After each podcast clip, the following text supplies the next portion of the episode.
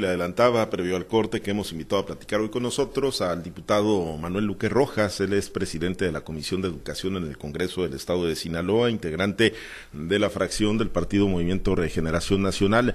Diputado, como siempre, gracias por aceptar la invitación para platicar con nosotros en Los Guardianes. Buenas noches. Buenas noches, Pablo César, y buenas noches al auditorio de Guardianes de la Noche. Gracias, diputado. Oiga, pues eh, hoy tuvieron la comparecencia, la, la, presencia, ¿no?, del gobernador Rocha ahí en el Congreso del Estado de Sinaloa, comparecencia que se iba a realizar el pasado miércoles. Ya, bueno, es muy conocida la historia del por qué finalmente no se realizó y hoy, bueno, se concretó esto que mandata la ley pues quizás no, no en los términos que estaba planeado originalmente, diputado, pues eh, conocer su opinión y su valoración, ¿no? De que haya tenido que ser así, pues más o menos como que va fast track, ¿no? Con un acuerdo rápido de la Comisión, eh, de la Junta de Coordinación Política para hacer la convocatoria al gobernador para que hoy se, se presentara ahí en el recinto legislativo.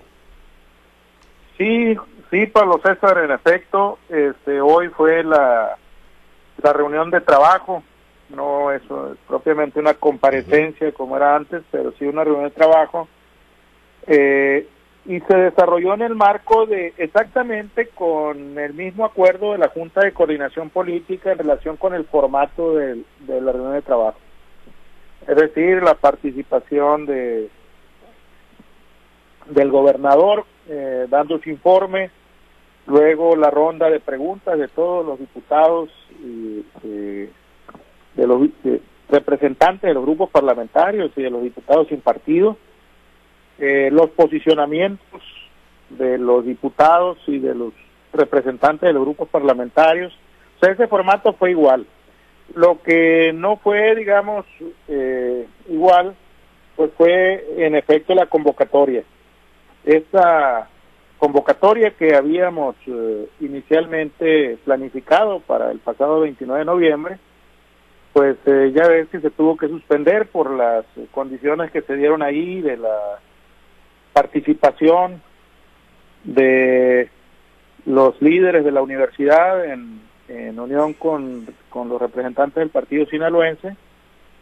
Y bueno, pues eso el propio gobernador lo dijo en el informe de Palacio de Gobierno, que no, el informe que él estaba dando ahí no sustituía la obligación constitucional que tenía de, de de acudir al Congreso a la reunión de trabajo que tuvimos hoy y la Junta Directiva, eh, como ya se tenía un acuerdo de la Junta de Coordinación Política, ya teníamos fecha, simplemente lo reprogramó y para efectos hay que decirlo de evitar que sucediera lo que nos sucedió el 29, eh, pues se decidió que fuera eh, justamente el día de hoy. La, la reunión de trabajo se dio en muy buenos términos Pablo César, auditorio, este, hubo, eh, digamos, expresiones con toda libertad, en democracia, como debe de ser un ejercicio republicano, donde cada quien expresa lo que tiene que decir o lo que quiere decir y creo que fue un buen ejercicio en general. Sí, y bueno, pues eh, más allá ¿no? De, de, finalmente que se haya concretado este ejercicio, esta reunión de trabajo con lo que se cumple la, la ley, diputado, pues siguen bastante tensas, ¿no? Ya lo hemos platicado en el pasado, en otras ocasiones lo hemos eh, abordado con usted, incluso el tema de la Universidad Autónoma de Sinaloa, pues sigue bastante, pues entrampado, ya el gobernador Rocha incluso reveló, ¿no? El lunes en la semanera una, un encuentro con Héctor Melesio Cuenojeda, y, y bueno, pues siguen avanzando los días, las semanas, los meses, diputado, y lo que ustedes pues generaron ahí en el Congreso del Estado, ¿no? Con, la aprobación de la Ley de Educación Superior para el Estado de Sinaloa, pues no ha terminado de, de, cuajar y de aterrizar, ¿no? Finalmente en lo que ustedes están o estuvieron buscando con esta normatividad, que es quitarle, arrancarle el control a un grupo político, ¿no? Que está enquistado ahí en la universidad.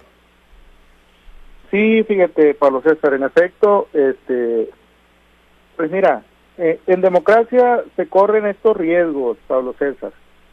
Es una eh, característica de las democracias que aquellos grupos, lo dice un teórico muy importante de la ciencia política, Giovanni Sartori, que muchas veces ni, siquiera importa la, eh, eh, digamos, la fuerza electoral de un partido político, sino la capacidad de chantaje que pueda tener, es decir, si puede o no trascender los inconvenientes de la acción colectiva o la capacidad de movilización. Eh, cuando una organización tiene esa capacidad, bueno, pues eh, se puede plantar de frente a cualquier actividad del Estado. Eh, este gobierno, como un gobierno democrático que es, pues tiene la obligación moral y legal, una convicción política de no reprimir las manifestaciones de ningún tipo, por más absurdas que sean sus demandas o por más legítimas que sean o ilegítimas, pues al final de cuentas son canales que la democracia nos permite tener. Y decirte, en el caso de la ley de educación superior, yo siempre lo he dicho y lo sostengo, que eh, va a llegar el momento en que el último amparo caiga, ¿no? No hay ninguna violación a la, a la ley general, no hay ninguna violación a la constitución. Sin embargo, le ha permitido al líder del partido sinaloense, pues prolongar, eh, digamos, a través de los del sistema legal, a través de los juicios de amparo, este, el, estado de cosas que hay, nosotros respetuosos de la de las disposiciones que pueda tener el Poder Judicial, aunque yo tengo mi propia opinión, la he venido expresando, de que no tenemos limitación para reformar ley orgánica, pero tampoco le queremos echar gasolina a la lumbre. Y eso no significa que no podamos hacerlo, significa que esperamos que al final de cuentas eh, la, eh, los jueces terminen resolviendo el fondo de este asunto respecto de la, de la constitucionalidad y legalidad de la Ley de Educación Superior del Estado de Sinaloa. Estoy seguro que así va a ser. El gobernador ha reivindicado el apoyo a la comunidad universitaria, a los trabajadores de la universidad, tanto académicos como administrativos y de, y de intendencia, de que van a recibir sus apoyos, sus pagos en tiempo y forma, no hay, por tanto, una actitud negativa hacia la universidad. Eh, tampoco lo hay en términos democráticos de frente a aquellos que ejercen el derecho a la manifestación. Eh, sin embargo, decirle a la sociedad pues que están entorpeciendo, porque lo están haciendo, el libre eh, proceso, el libre desarrollo de las instituciones del Estado, al no permitir, por ejemplo, que el gobernador rindiera su informe en los términos en que lo teníamos planeado el pasado 29 de, de noviembre. Bien, eh, a reserva de que mis compañeros retomen este y otros temas eh, más adelante, eh, diputado, yo, yo preguntarle por su aspiración, se registró para la candidatura, ¿no? A la Diputación Federal por el Distrito 04 con sede ahí en Guasave, la que abarca también los municipios de, de y del Fuerte. una posición, entiendo que está siglada para el Partido Verde Ecologista, diputado. Eh, sí, Pablo César, me, me, registré, solicité mi registro en el marco de la convocatoria de, de Morena, partido que pertenezco, eh, por una, digamos, una condición que yo creo que vale la pena este, expresar en este momento en tu programa para que el auditorio lo, lo, lo sepa eh, yo tengo una, una convicción de que este proyecto transformador necesita de personas que sepan y entiendan que es un momento histórico para México, para Sinaloa, en el sentido de que profundizar los cambios que se han iniciado en esta en estos cinco años ya del gobierno del presidente López Obrador, pues son eh, son procesos que nos permitirán llevar a la sociedad sinaloense y a la sociedad mexicana hacia otro estatus de bienestar, hacia otro estatus de mejor, mejor nivel de vida, eh, mayores ingresos para la población, eh, mejores servicios públicos y, y decir pues que, que son que tenemos muchas cosas pendientes todavía. Yo soy el primero en reconocer y si soy yo la persona designada por el movimiento y los aliados para hacer para encabezar la candidatura ahí. Estaré presentando en su momento un proyecto un programa de, y un plan de campaña para que los electores del, del cuarto distrito pues vean que estamos atentos a las necesidades de los productores de los pescadores eh, que estamos atentos y conocemos el problema de la inseguridad que, todavía priva en todo el país y particularmente en estas partes, los problemas de salud pública que hay, el atraso en, el, en la educación que se están emprendiendo acciones, pero cuyos resultados pues se van a ver más adelante, ¿no?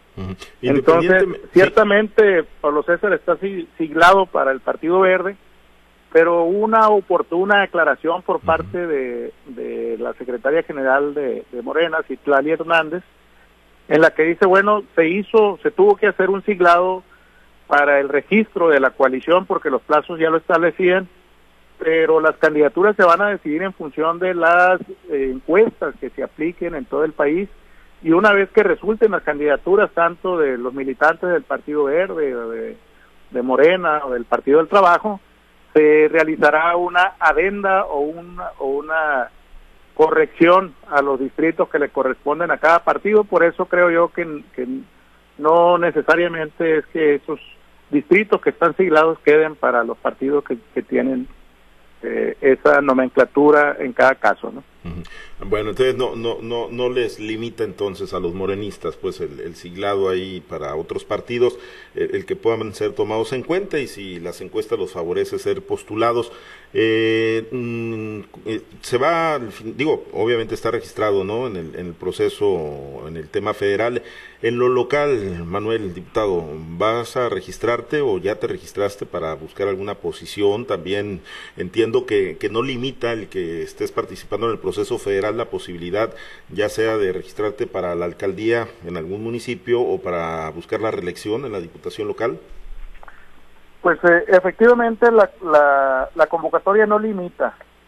Sin embargo, al día de hoy, ya mañana vence el plazo para el registro eh, de los, eh, a los cargos locales de diputados y presidentes municipales, pero no, no lo he decidido todavía, Pablo César. Yo creo que todavía nos queda un margen de que mañana para saber si finalmente las encuestas que Morena ha realizado en, en, el Estado eh, se ve algún adelanto sobre los resultados y en función de eso, pues antes de que cierre mañana lo voy a decir, pero hasta, hasta ahorita tengo la decisión de no hacerlo. Hasta ahorita no, pero mañana todo, todo puede cambiar, Manuel. Todo puede cambiar dependiendo de si hay resultados mañana en, en, en, el resultado de la encuesta federal, ¿no? Que yo yo tengo la fe y confianza de que, de que el trabajo que he hecho ahí me va a dar para resultar yo el ganador del impuesto. ¿Qué traerías como prioridad? ¿Buscar la reelección como diputado local o la alcaldía? Entiendo que te da para cuántas, para cuántos municipios, Manuel, ¿te da para Ome y para Guasave? Eh, principalmente para Guasave.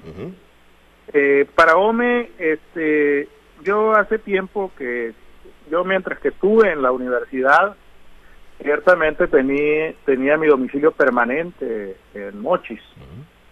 Pero yo me jubilé en el 2020 y cambié mi, mi residencia para el rancho, para mi rancho allá en las Quemazones. Y pues ahí he estado de manera más, eh, más constante y no me, no me inscribiría para el municipio de Adoma en ninguna circunstancia, en todo caso, si fuera el caso, pues iría por Guasave. Sería Guasave. Bien, permítame compartir la charla y vamos precisamente ahí a Guasave. Está mi compañera Diana Bond. Platicamos con el diputado local Manuel Luque Rojas de la fracción del Partido Morena, presidente de la Comisión de Educación en el Congreso de Sinaloa. Diana, te escucha nuestro invitado. Gracias, gracias Pablo. Buenas noches, un gusto saludarlo, diputado. Buenas noches, Diana, y buenas noches a mis paisanos. Eh, diputado, diputado, yo quiero preguntarle sobre lo ocurrido aquí en Guasave en materia de seguridad con los jóvenes tableados y lo grave pues que los pasearon y golpearon dentro de la Universidad Autónoma de Sinaloa. Se lo preparo, perdón, dentro de la Universidad eh, Autónoma de Occidente. Se lo pregunto por el tema mm, de el tema de educación, que bueno, que es lo que encabeza en Congreso, y va en este sentido la pregunta. Esto eh, pone, eh, lo siente como que deja vulnerables a las, a las, instituciones educativas o plantea lo vulnerables que están ante temas de, de seguridad. Pues mira, eh, Diana, el, el tema de la inseguridad hay que decir que vulnera, lo vulnera todo, ¿no? En general. No son acontecimientos que sucedan todos los días, sin embargo, eh, suceden y cada vez que un evento de este tipo se presenta, pues debemos de poner barbas a remojar, como dice el dicho, ¿no?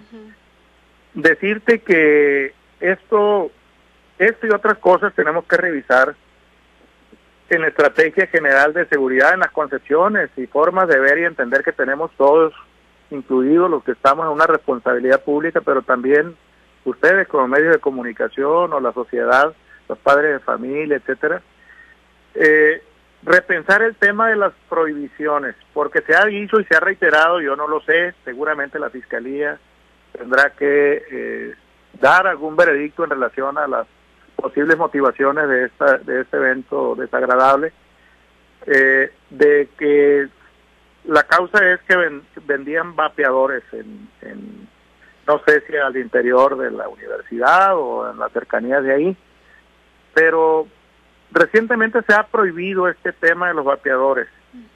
Y habría que plantearnos un, gran debate entre la sociedad y los propios legisladores, el sector público en general, pero también las organizaciones, los medios de comunicación, si las prohibiciones son el camino que debemos de seguir para evitar eh, ciertas cosas, ¿no? Porque una vez que prohíbes algo, esto pasa a la delincuencia, pasa a formar parte del mercado negro y pueden pasar estas cosas. Yo no digo que esa sea la causa, simplemente saco una conclusión rápida de lo que se ha dicho, de cuáles fueron los motivos por los cuales estos muchachos fueron sacados o fueron tableados. La universidad ha aclarado que no son sus alumnos, ¿no? Sí. Lo ha aclarado en un comunicado oficial, que sin embargo pues se da en las instalaciones o cerca de ahí y eso pues ya debe de ponernos en alerta a todos, ¿no? Ahí es un llamado también a las instituciones educativas, aparte de, las provisiones y de la y del replanteamiento que se tiene que hacer en estrategias de, seguridad y, pues eh, también se tiene que hacer eh, un llamado a las instituciones a reforzar la seguridad, eh, diputado, porque fue pues muy delicado lo que ocurrió dentro de, la institución educativa. Sí, definitivamente. Yo creo que, que las universidades deben de tener algún sistema de, de este de de filtros para evitar que personas eh, con estas intenciones o con este tipo de, de, elementos que pudieron observarse durante el, el, evento que fue grabado y que ha circulado por, por todos lados, pues de vincularse inmediatamente con las instituciones de seguridad, con la policía, con quien tenga que intervenir para que estas cosas puedan corregirse y que no puedan desarrollarse como si la autoridad no existiera o, o, o, investigar si hay algún contubernio entre la, entre la autoridad y este tipo de, de acciones para que la, para que las autoridades competentes puedan tomar también las medidas internas para corregir estos, estos males. era, lo, era parte de lo que le decía ahorita Pablo César, Diana, de que tenemos nosotros asignaturas pendientes en la 4T y uno de ellos sin duda es el problema de la, de la inseguridad, el problema de la violencia, el problema de la, de, la delincuencia. lo tenemos que resolver por un lado el Estado, pero también la sociedad, porque los digo los delitos se cometen en contra de la sociedad y supone que el Estado lo, representa a través de las fiscalías, a través de la policía, pero si estos no están haciendo bien su trabajo o la sociedad tiene desconfianza en ellas, pues difícilmente puede haber una, una coordinación que permita batir este tipo de, actos que lo menos que provocan es miedo, ¿no? Muy bien, gracias diputado. En ese tema vamos a pasar a otro, regresando eh, o retomando el tema político, eh, preguntarle pues en, en cuestión de de horas y de días también son muchos los registros que se que se han dado no solamente ahorita en lo local sino también se dieron en su momento en lo federal que fue donde usted entró dentro de la convocatoria de, Movimiento de Regeneración Nacional. Esto eh, pues no pone esta apertura que se está dando por parte del partido no lo no, no lo ven como que pudiera debilitarlos en cuanto a unidad es decir que se confronten tanto que se dividan tanto todas estas corrientes que se están eh, presentando de alguna manera interna pues mira, eh, el, el problema de la democracia eh, es, es justamente que estas cosas pueden pasar. Ya lo decía Winston Churchill, ¿no? Cuando, cuando definía la democracia como el peor de los sistemas políticos, con excepción de todos los demás. Y uno de los inconvenientes de la democracia, pues es eso. Pero es, es lo mejor que podemos tener. La sociedad dispone de, un, de instrumentos como los partidos políticos para buscar posiciones en el poder público, en este caso pues en los ejecutivos municipales, en, en los congresos locales, en el Congreso Federal, en la presidencia de la República. Y al final de cuentas, eh, un buen demócrata, un ciudadano demócrata consciente de, la, de sus derechos, pues debe de asumir que aquellos que reciban el, el mayor número de votos o el mayor número de menciones en una encuesta, pues son los que deben de encabezar y los demás, pues eh, entender que en democracia todos los cargos tienen fecha de caducidad e inmediatamente hay renovación. Por tanto, pues alguien que no sea favorecido en una encuesta en este proceso, pues sabe que en el 2027 va a tener la posibilidad de volverlo a hacer o en el 2030 o en el 2033. Es el, el tema de la equiparable al dicho aquel que juega donde hay revancha ni quien se pique, ¿no? Yo tengo confianza en que quienes están apuntando pues entiendan que la convocatoria permite que todo el mundo pueda inscribirse y una vez inscrito pues someterse a los procesos de medición establecidos en la propia convocatoria y respetar el resultado. Cuando uno juega un juego, debe aceptar las reglas. Y si aceptas las reglas, pues aceptas el resultado. El problema es cuando quieres jugar un juego, eh, aceptas las reglas pensando que te van a beneficiar, pero si no te benefician, pues entonces pateas el, el tiras la mesa, ¿no? Y el juego, el juego termina. Pero yo creo que, yo confío en la madurez de todas las personas que se han inscrito, que nos hemos inscrito en este proceso tanto federal como local, y que podamos asumir con, con como demócratas los resultados el partido dé a conocer. Muy bien, diputada, pues por mi parte es todo. Muchas gracias. Vamos a continuar el recorrido. en el Ébora está Carlos Iván. Gracias, buenas noches. Buenas noches, Diana. Carlos, adelante. Muchas gracias, Diana. Diputado, buenas noches. Le saluda Carlos Orduño. Carlos, buenas noches. Un saludo a la región del Ébora. Muchas gracias. Eh, eh, diputado, me llama la atención en lo que comentaba ahorita con Diana al respecto sobre el tema de ahí de, de Guasave y decía, bueno, que pues los vapeadores al parecer pudieran ser ahí el, el, tema que pues habría que tratarse. ¿No cree usted que habría mejor que tratar este, la delincuencia? O sea, tratar de disminuir el, la, los índices de violencia que se generan. Sí, sin duda. Yo creo que el, el tema de, la, de combatir la violencia es una obligación permanente del Estado. Y si, y si revisamos los datos de los últimos dos a tres años, la tendencia general en, en el estado de Sinaloa es eh, que en términos de estadísticas sí han bajado los, la incidencia delictiva, pero suceden cosas como esta, los feminicidios, eh, las, las desapariciones forzadas que siguen siguen campeando por Sinaloa pues son, son parte de las cosas que nos siguen preocupando. El problema es que la, vivimos, Carlos, en una sociedad compleja, en una sociedad que, que se acostumbró de alguna manera a, a, este, a, a tolerar, junto con el gobierno, hay que decirlo, durante muchos años, décadas, la, la, la, incidencia delictiva y esta creció, creció de manera exponencial. Ahora cualquier cualquier asunto de descuido de cualquier ciudadano pues puede puede motivar eh, la comisión de delitos. Eh, como como dato curioso debo decirte que en, lo que va del gobierno de López Obrador él recibió este país con una incidencia delictiva en términos de ejecuciones de alrededor de 100 homicidios diarios eh, y esa situación se mantuvo en los primeros dos años del gobierno de López Obrador. En el tercero, afortunadamente, baja alrededor de, de 91, 92. En el cuarto y quinto año de gobierno, que es este, que se está concluyendo ahorita, el promedio diario va a 83. Pero son muchos todavía, son muchísimos muertos, alrededor de 29 mil, 30 mil asesinatos en todo el país y se está bajando, pero sigue sigue muriendo mucha gente. Necesitamos ciertamente combatir el crimen, pero también necesitamos combatir las causas. El cómo enfocas un problema te va a permitir eh, resolverlo de, de, la mejor manera. Si no lo enfocas de ninguna manera, entonces si solamente lo quieres combatir con policías y con represión, pues vamos a tener el resultado que obtuvo Felipe Calderón. Calderón recibió este país con un promedio de, de, de siete, de, de seis personas asesinada por cada 100.000 habitantes y entregó al país con 23.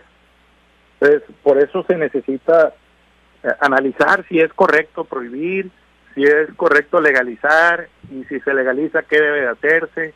Son cosas que yo decía que tenemos que resolver entre todos, la sociedad, el gobierno, el legislativo, las organizaciones, los medios de comunicación, etcétera.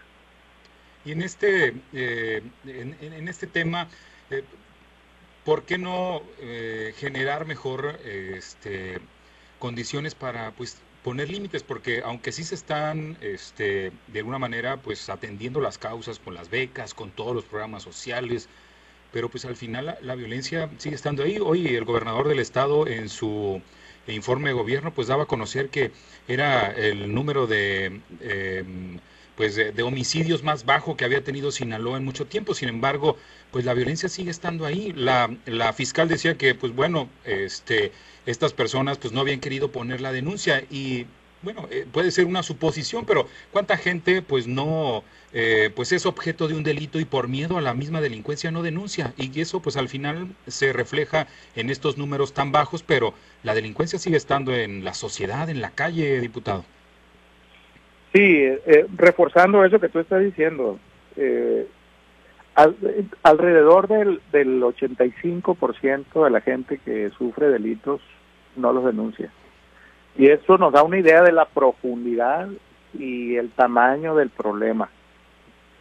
Debo decirte que buena parte de los indicadores que hemos tenido, sobre todo de violencia familiar en los últimos años, ese crecimiento eh, que ha habido en, en la en, la formación de carpetas de investigación por parte de la Fiscalía se ha debido no a que haya un aumento en el, en el número de casos, que a lo mejor puede que lo haya, pero lo que ha sucedido es que al final de cuentas el, eh, la gente ha, empezado a confiar un poco más en el gobierno y ha aumentado el número de denuncias.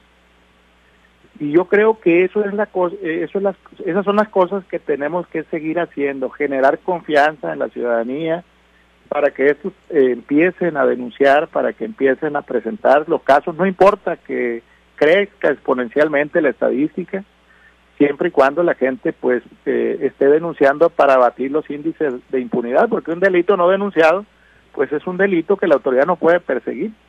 Entonces yo creo que son parte de la corresponsabilidad, Carlos, que tenemos.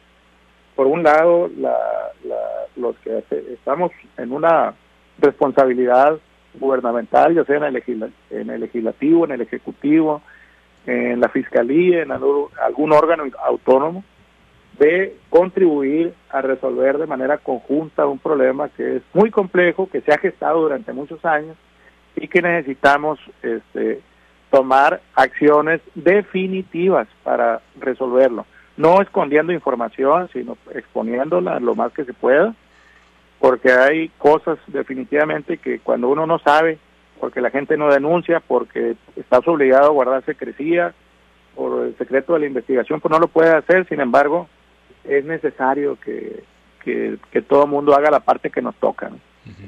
Eh, diputado, en otro tema, eh, pues recién salieron los resultados de la prueba PISA que es este programa de evaluación internacional de los estudiantes.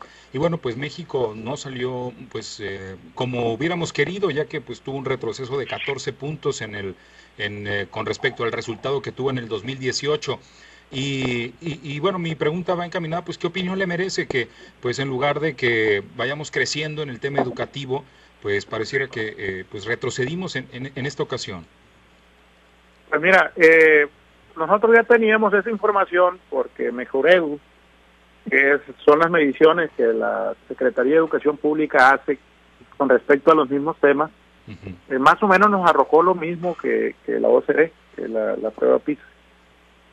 Y hay que tener en cuenta dos factores, Carlos. Uno es la primera medición post pandemia, que todos sabíamos que íbamos a salir muy mal porque prácticamente dos años de los de los niños, de los jóvenes fuera de las aulas y por más eh, esfuerzo que hicieron por innovar y por llevar a través de, las plataformas digitales las clases a los estudiantes, pues nunca se pudo superar el, el, el aprovechamiento que los alumnos tienen directamente en el aula con el profesor. Y es parte de las cosas que, que yo he venido señalando desde un principio. Eh, en el primer receso, Carlos, que, que yo tuve como, como presidente de la Comisión de Educación, hicimos justamente un parlamento abierto donde invitamos a expertos, profesores, e investigadores del tema educativo y más o menos conocimos que México pues ya venía en una situación de mucha desventaja de dos tres grados escolares con respecto a los a los países de la OCDE y que nosotros en Sinaloa teníamos a la mano la posibilidad de capacitar a nuestros maestros en la enseñanza de las matemáticas, de la ciencia y de la lectura y la escritura, que es donde seguimos seguimos mal. El año pasado, a partir del año pasado, cuando el doctor Rubén Rocha Moya llega, eh, yo le hice llegar los resultados de ese Parlamento abierto donde se sugería capacitar a los maestros en la enseñanza de estas tres áreas, matemáticas, ciencia, lectura y escritura, y se puso en marcha un programa de capacitación de profesores que ha sido exitoso. Hasta ahorita vamos en matemáticas y vamos en, en ciencias. A partir de enero se inicia un nuevo curso de capacitación para, para maestros en lectura y escritura. La idea es que al finalizar este sexenio, el 100% de los maestros del sistema educativo estatal, tanto federalizado como lo que corresponde al Estado, sean capacitados en la enseñanza de la lectura y escritura, de las matemáticas y de la ciencia, que es donde aparecemos muy mal en el caso de la medición de PISA, que coincide exactamente con el la medición de Mecuredu que nos pasó la Secretaría de Educación Pública. Y bueno, en este caso, ¿qué, habría que hacer? ¿Por qué quienes le echan la culpa al, programa de la, de la nueva escuela mexicana, eh, diputado? ¿Qué, eh, ¿Tiene algo que ver también el cambio de, modelo educativo que se está dando? Yo creo que difícilmente podríamos asumir con seriedad que la, que la nueva escuela mexicana que acaba de iniciar hace apenas eh, tres meses, dos meses, esté dando unos resultados que ya tendencialmente traíamos desde hace décadas. Eh, Gilberto Guevara Niebla, desde 1992, publicó aquel libro de la catástrofe silenciosa, donde ya indicaba una tendencia más o menos en ese sentido, de que México estaba muy por debajo de los países con los, con los que competimos en la OCDE. Estamos hablando de, de 30 años, 31 años. Y, y yo creo que en todo caso habría que esperar los resultados de la nueva escuela mexicana eh, para medirlo de aquí a uno o dos años con los estudiantes que, que están asumiendo esta, esta nueva metodología, esta nueva concepción de la enseñanza. Y yo creo que va a ser todo lo contrario. Difícilmente podríamos decir que la nueva escuela mexicana tenga algo que ver con esto. Es un asunto más bien relacionado con la enseñanza y el modelo que teníamos anteriormente. En, otro tema, diputado, los dirigentes del CITEM están pidiendo un incremento del 20% para el presupuesto de educación para el próximo año. ¿Lo ve factible usted? ¿Ve que, o por lo menos que pueda tener un incremento para el tema de infraestructura, para eh, las carencias que se tienen en los planteles educativos?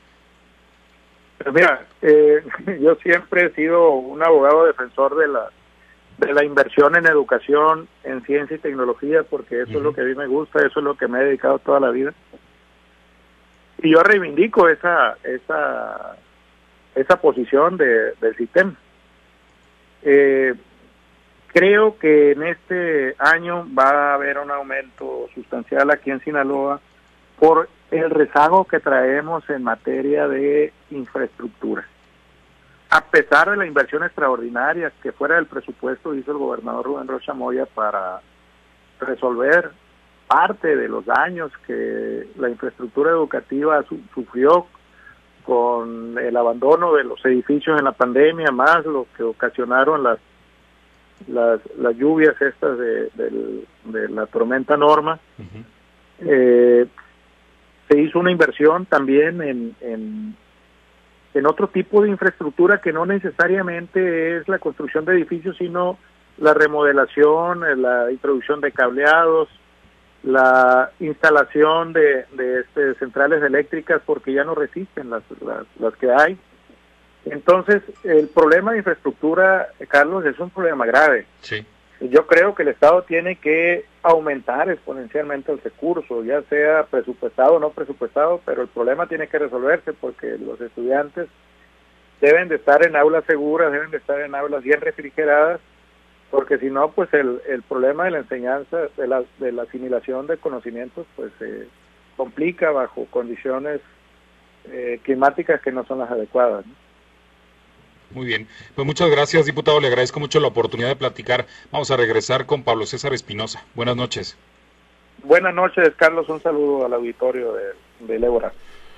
Gracias, gracias Carlos. Eh, pues para agradecerle, diputado, que nos haya acompañado en este espacio. Vamos a estar pendientes en el, en el tema político, ¿no? En la ruta que, que, está siguiendo. Mañana tentativamente tendrían claridad sobre quiénes van a aparecer en las encuestas para las posiciones federales, diputado. Era una, una fecha que nos habían dado probable para dar a conocer los resultados en este estado, ¿no? Uh -huh. eh, entiendo que pues hay que esperar hasta mañana, yo esperaré hasta un horario prudente antes de decidir si me escribo en otro, en otra, en otra posibilidad. Pero fíjate que tengo cierta confianza en que la, encuesta deberá favorecerme en el distrito 4 y, pues voy a voy a esperar. Muy bien, pues estaremos atentos mañana en, en la última jornada de registros eh, en lo local y obviamente las definiciones en lo federal. Diputado, gracias por haber aceptado la invitación para platicar con nosotros.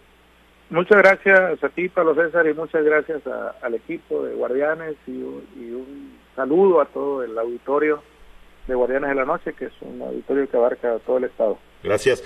Gracias al diputado Manuel Luque Rojas, presidente de la Comisión de Educación en el Congreso de Sinaloa, hoy en el espacio de la entrevista en Guardianes de la Noche.